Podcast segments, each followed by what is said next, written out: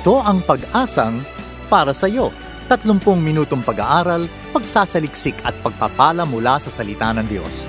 Bawat linggo ay sinisikap ng programang ito na ihatid sa inyo ang tanging gabay na maaasahan sa masalimuot na mundong ito, ang makapangyarihang salita ng Diyos.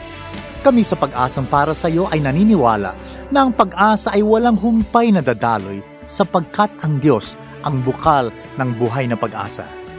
Bago natin pakinggan ang salitang magpapalakas at magpapalaya, pakinggan natin ang natatanging bilang na ito.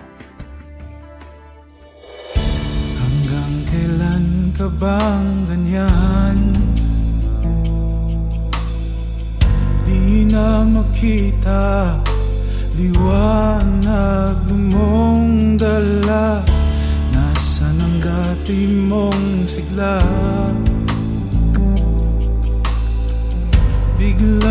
Biglang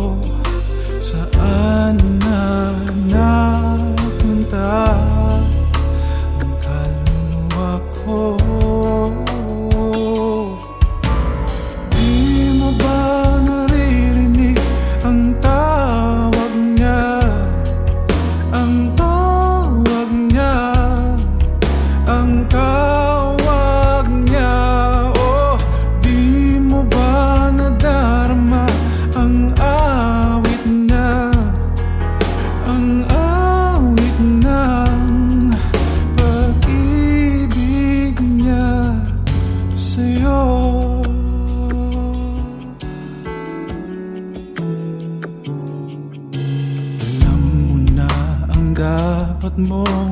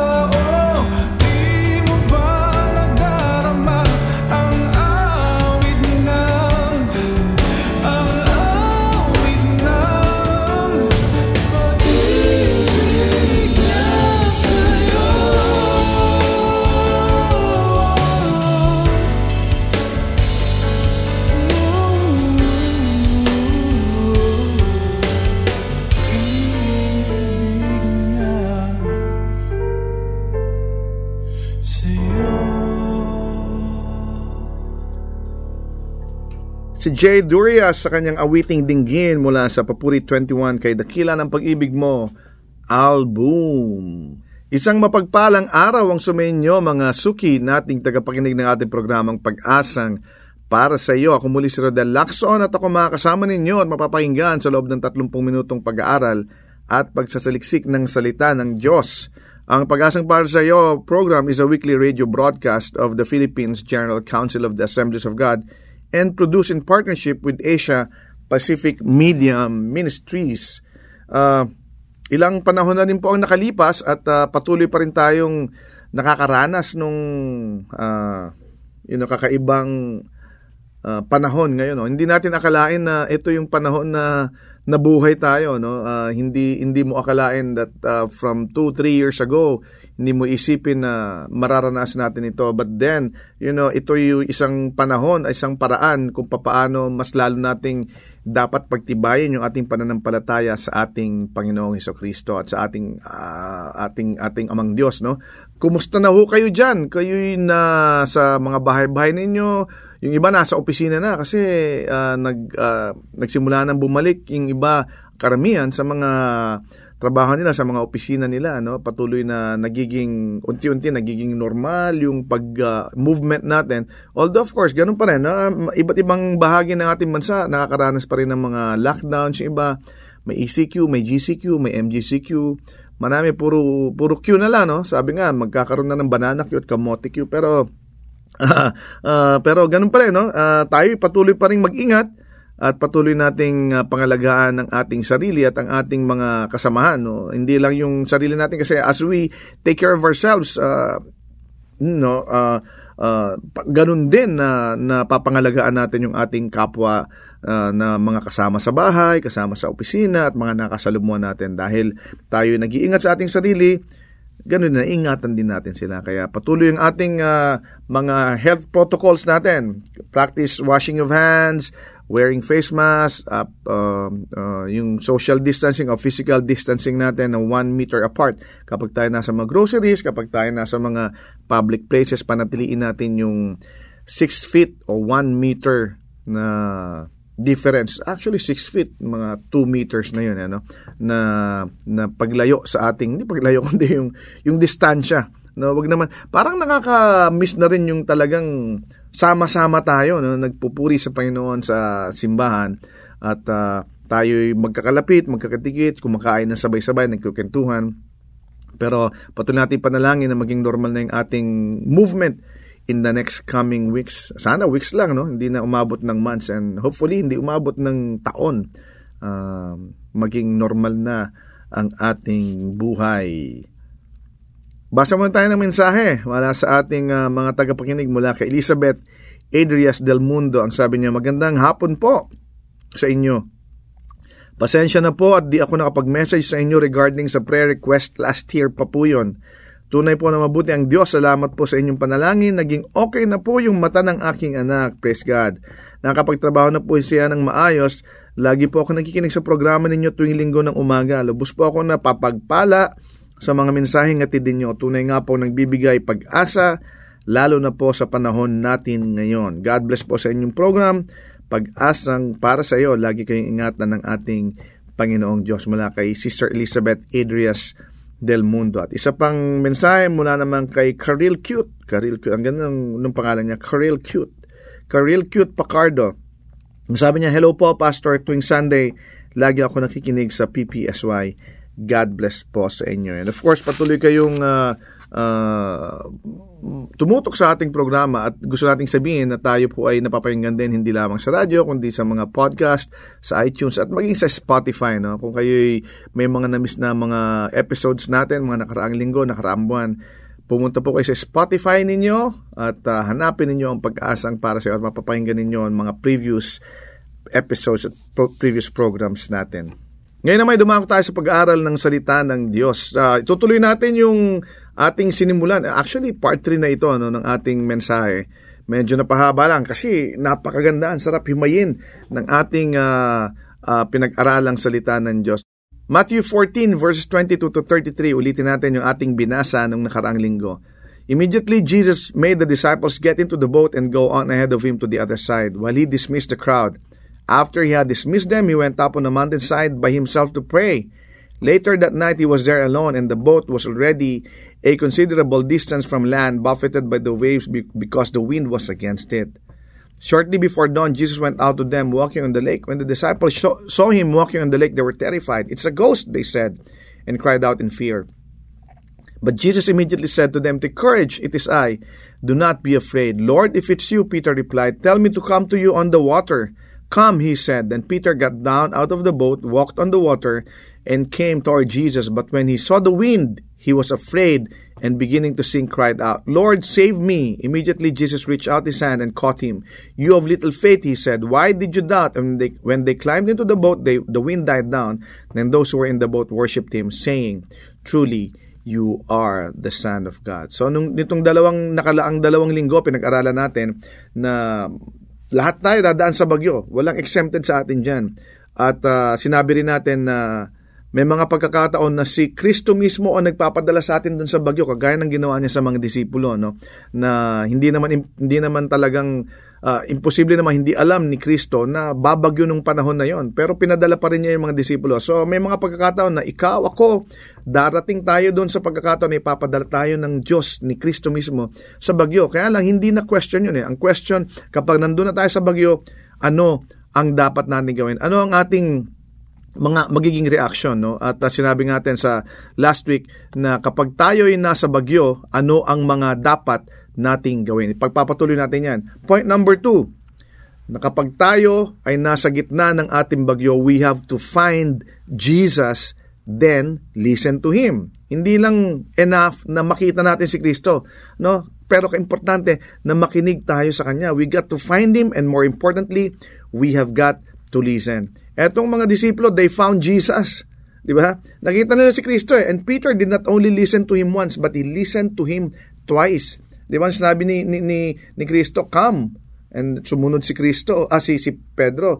Nung, nung marinig niya si Kristo, sumunod pa rin si Pedro. No? There's a lot of people who have found Jesus but did not listen to Him. Marami sa atin nakakatagpo kay Kristo pero hindi naman tayo nakikinig sa Kanya. Kaya nga sabi natin, hindi enough na makita lang natin ang Panginoon sa gitna ng bagyo. Kundi importante, makinig tayo sa instruction nila. Si Peter listened to him. The first time Peter heard him, sabi, Fear not, it is me. Sabi ni Kristo, di ba? And Peter heard. And Peter found him and listened to him. And then the second time, when Jesus said, Come, Peter, si Peter narinig uli siya and then he listened to him and then obeyed his instruction. Alam nyo, somewhere in the middle of our storm, nasa gitna man tayo niyan, nasa kung nasaan man tayo niyan, or nas, in the future man na dumating sa atin yung bagyo na yan, ito lang ipapangako natin sa inyo, Jesus is in the middle of our storm.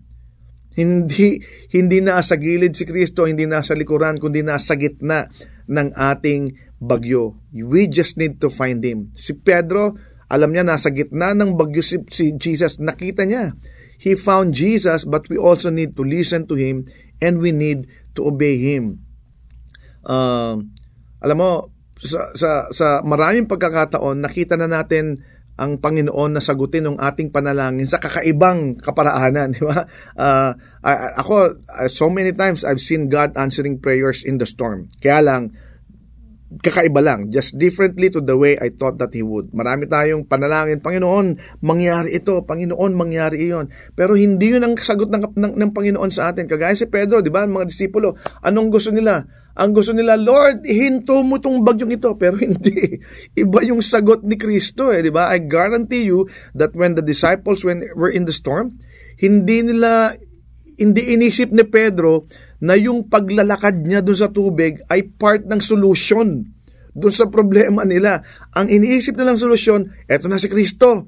Hihinto na ang bagyo at makakapunta na tayo sa kabilang pangpang. Di ba? Yun ang, yun ang iniisip nilang sagot ni Kristo. Ganon din tayo. Pag may mga panalangin tayo, pag na, may mga na, may, may bagyo tayo, and we are in the middle of the storm, and then we prayed, ang, ang sagot na gusto natin, may meron tayong naiisip pero iba yung sagot ni Kristo. Yung solusyon niya, hindi yun ang solusyon na naisip natin. At si Pedro rin, gano'n at yung mga disipulo, they never thought that Peter walking on water was ever part of the solution. No? Of the storm that they were facing at that time. Uh, 'di ba? Uh, in fact, natakot pa nga sila dun sa pinaka solusyon na magsasagot sa kanila na, na magsasagip sa kanila no makita nila si Kristo na lumalapit, ang sabi nila, it's a ghost. Di ba? Multo. Hindi nila akalain na yung multo na yon na inaakala nila ay siyang magliligtas sa kanila kung walang iba kundi si Kristo. Bakit? Kasi hindi nila naintindihan kung sino si Kristo. They thought it was a ghost. But when Jesus revealed himself to them, in the midst of their storm, they understood who Jesus was. And then he got on the boat. And then, anong ginawa niya? He brought peace. And then they worshiped him in the middle of the moment. Sa kadalasan, ganun tayo. We're in the similar situation. We ask God, Lord, bakit ito nangyayari sa akin? Bakit? Bakit? Bakit? Palagay ko, we need to learn to stop asking God why. Bakit? Nagtanong din ako, bakit? Ano? Because God, a lot of times, will never give us the reason why. Hindi niya tayo sasagutin kung bakit. Ang kailangan nating matutunang tanungin ay hindi yung bakit Panginoon, kundi ano na Panginoon, di ba? Not why God, but what God. 'Di ba? What are you going to do in this season, Lord? Anong tuturo mo sa akin? What are you teaching me in this season? What do you want me to grow in my life in the middle of this storm? Dapat ang tanong natin, ano na Panginoon? Hindi bakit Panginoon. We can be assured, you know, that God will take us to the other side of the lake, into the shore. Pangako niya yan. Hindi ba? Sabi ng Panginoon, pumunta na kayo sa kabilang pangpang. Pinanga, inunahan niya na eh. Ibig sabihin, yun ang plano ng Diyos. Pumunta na kayo dun sa kabilang pangpang. Ibig sabihin nun, kapatid, kahit ano pa ang daanan mo mula dito sa pampang na ito hanggang sa kabilang pampang, anumang bagyong dumaan sa'yo sa gitna ng dagat na yon, sinisigurado ng Panginoon, makakarating ka sa kabilang pampang. We can be assured that God will take us to the other side of the lake, into the shore. We can trust God to see us through Di ba? Like what He did with the disciples. We can be assured that His hand will guide us. Hindi man natin siya makita, nasa kalagitnaan tayo ng bagyo na to, but we can be assured that we will get to the end of our storm. Makikita natin yung kamay ng Diyos na palagi nandyan, ginaguide tayo, binibigyan tayo ng direksyon, di ba?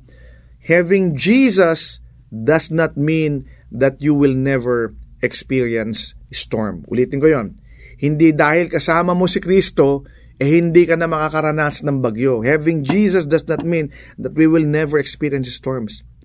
Pero ito yun kapatid, having Jesus means that we do not have to face the storms alone.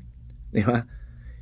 Nandyan man ang si Kristo sa buhay natin, hindi ibig sabihin na wala ng bagyo. Ang isa lang sigurado, pag nandun tayo sa bagyo na to, hindi tayo nag-iisa. Bakit? Kasama natin si Kristo. Di ba? Ang sabi sa Isaiah 43 verse 1, to 2, sabi na, This is what the Lord said, who created you, Jacob, do not fear, for I have redeemed you. I have summoned you by name, you are mine. When you pass through the waters, I will be with you. When you pass through the rivers, they will not sweep you over. When you walk through the fire, you will not be burned. Di ba? The flames will not set you ablaze. Napaka totoo nito sa atin ngayon. Sabi dito, hi, dadaan tayo sa malalim na dagat, sa malalim na ilog. Kaya lang, isang sigurado ron, hindi tayo malulunod. We're going to have fire that comes against us. Pero ang pangako rito, hindi tayo kailanman masusunog. When we find Jesus in the midst of the storm, yan ang sinabi niya, He won't leave us, He won't let us drown, and He won't let us be burned or be consumed by the fire.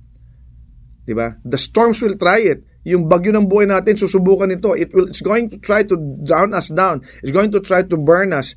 But when you, but when we find Jesus, And when we listen to Him and when we obey His word, ang sabi niya, Fear not, I am the Lord, fear not, for I am the Lord your God, I will not leave you. Yun ang pangako niya.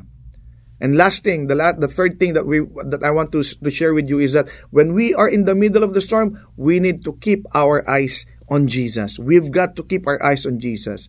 You know, si si Peter, uh, it, it, yung yung pananampalataya niya para maniwala sa salita ng Diyos ay napakalalim para sundin niya yung instruction ni Kristo. And he did it. Peter did it. Peter walked on water. Di ba? Lumakad siya sa tubig. There's never been a man before and there's never been a man since that has done it. Walang sino mang tao pa magbago yun at pagkatapos ni Pedro ang nakalakad sa tubig, di ba? Pero interestingly enough, you know, nung nung si Peter ay nandun na sa tubig, yung una niyang mata, yung una niyang paglakad, yung kanyang mga mata na kay Jesus. As much as he was listening to, G- to Jesus, as much as he had faith to make that initial step. Kaya lang, once that he was out there, yung kanyang pananampalataya, all of a sudden, biglang nawala, di ba? Na-overcome ito ng, ng wind, na-overcome ng wave ng, na nasa paligid niya. And when he was midway between Jesus and the boat, doon siya lumubog. Di ba?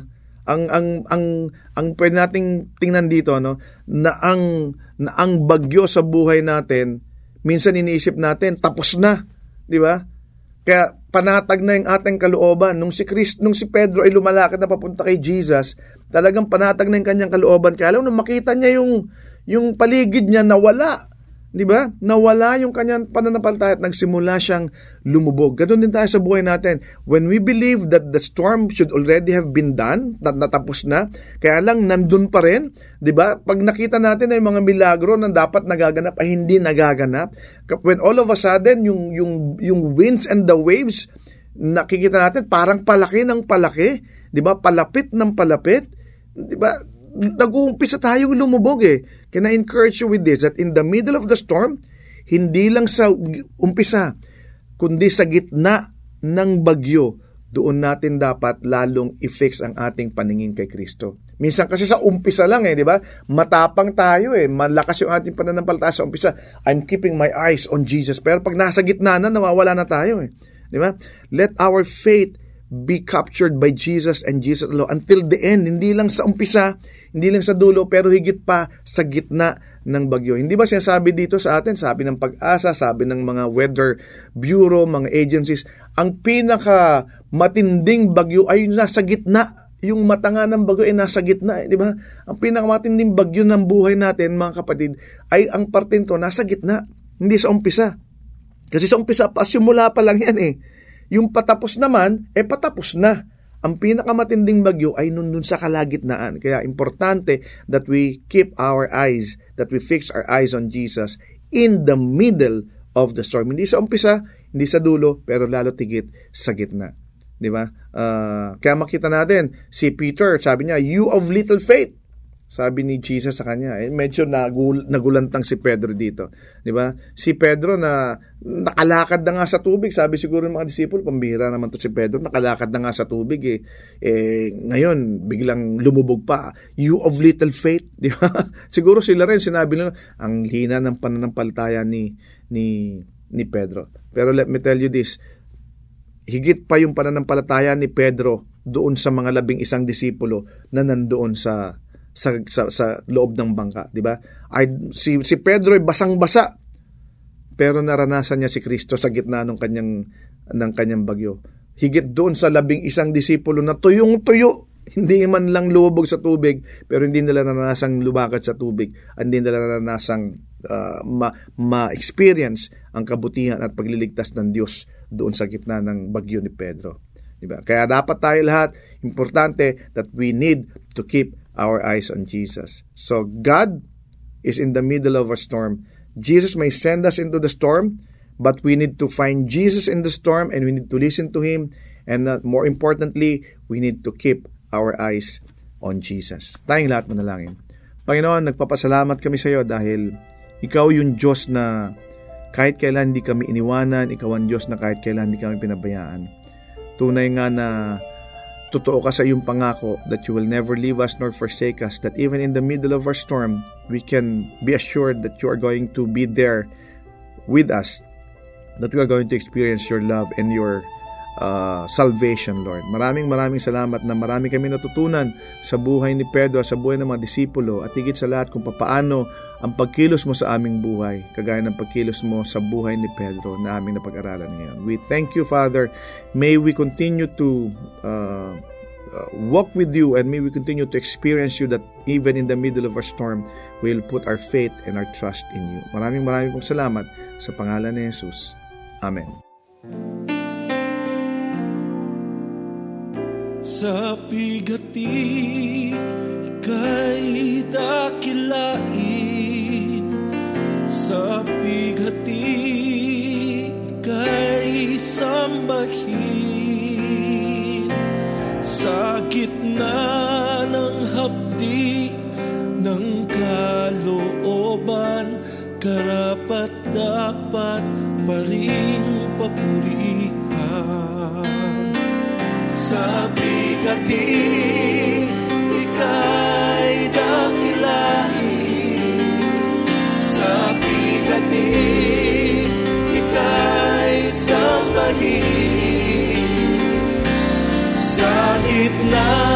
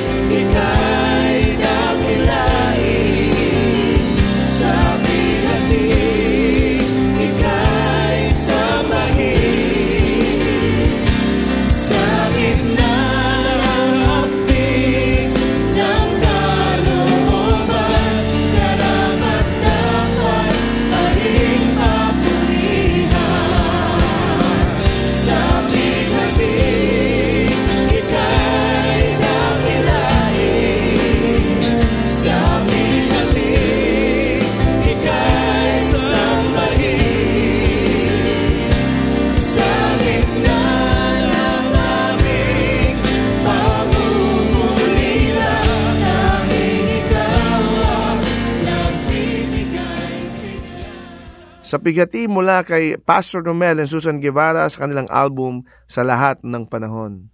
Maraming salamat sa iyong pagkikinig sa ating programang Pag-asang para sa iyo. Kung ikaw kaibigan, kapatid ay napagpala sa ating programa, we'd like to know you more. So we encourage you to like our Facebook page, Pag-asang para sa iyo, or go to fb.com slash ppsy radio. Kung ikaw naman na may questions or suggestion or ikaw ay nangangailangan ng panalangin or counseling, message us sa ating pag-asang para sa iyo Facebook page or sa email address na ppsyradio at gmail.com. Muli, ang aming email ay ppsyradio at gmail.com. You can also text us sa cellphone number na 0915-662-2234. Again, that's 0915-662-2234. And uh, pag nag-text po kayo, lagay nyo lang po na ito po'y PPSY o pag-asang para sa iyo. So we uh, so we know how to answer you. And to listen to our previous broadcast, you can access Pag-asang para sa iyo radio through our AP Media app or go to www.apmedia.org/ppsy. We are also available sa podcast. Just subscribe to Pag-asang para sa iyo through iTunes or through your favorite podcast application. Hanggang sa muli, ako si Rodel Lacson na nagsasabing God is the giver of hope at may pag-asang para sa iyo. Kami umaasa na kayo'y naliwanagan at natulungan ng mensahe sa araw na ito. Ang pag-asang para sa iyo ay palatuntunang nakalaan upang magbigay ng mga praktikal na kasagutan sa inyong mga suliranin sa buhay. Ang pag-asang para sa iyo ay isang paglilingkod na gawain ng Philippines General Council of the Assemblies of God. Kung kayo naghahanap ng gawaing pagsamba na malapit sa inyong lugar, ay inaanyayahan namin kayong dumalaw at dumalo sa aningmang Assemblies of God na sambahang malapit sa inyo. Hanggang sa muli, nagpapasalamat po kami sa inyong masayang pakikinig at lagi niyong tandaan, ang salita ng Diyos ay may pag-asa para sa iyo.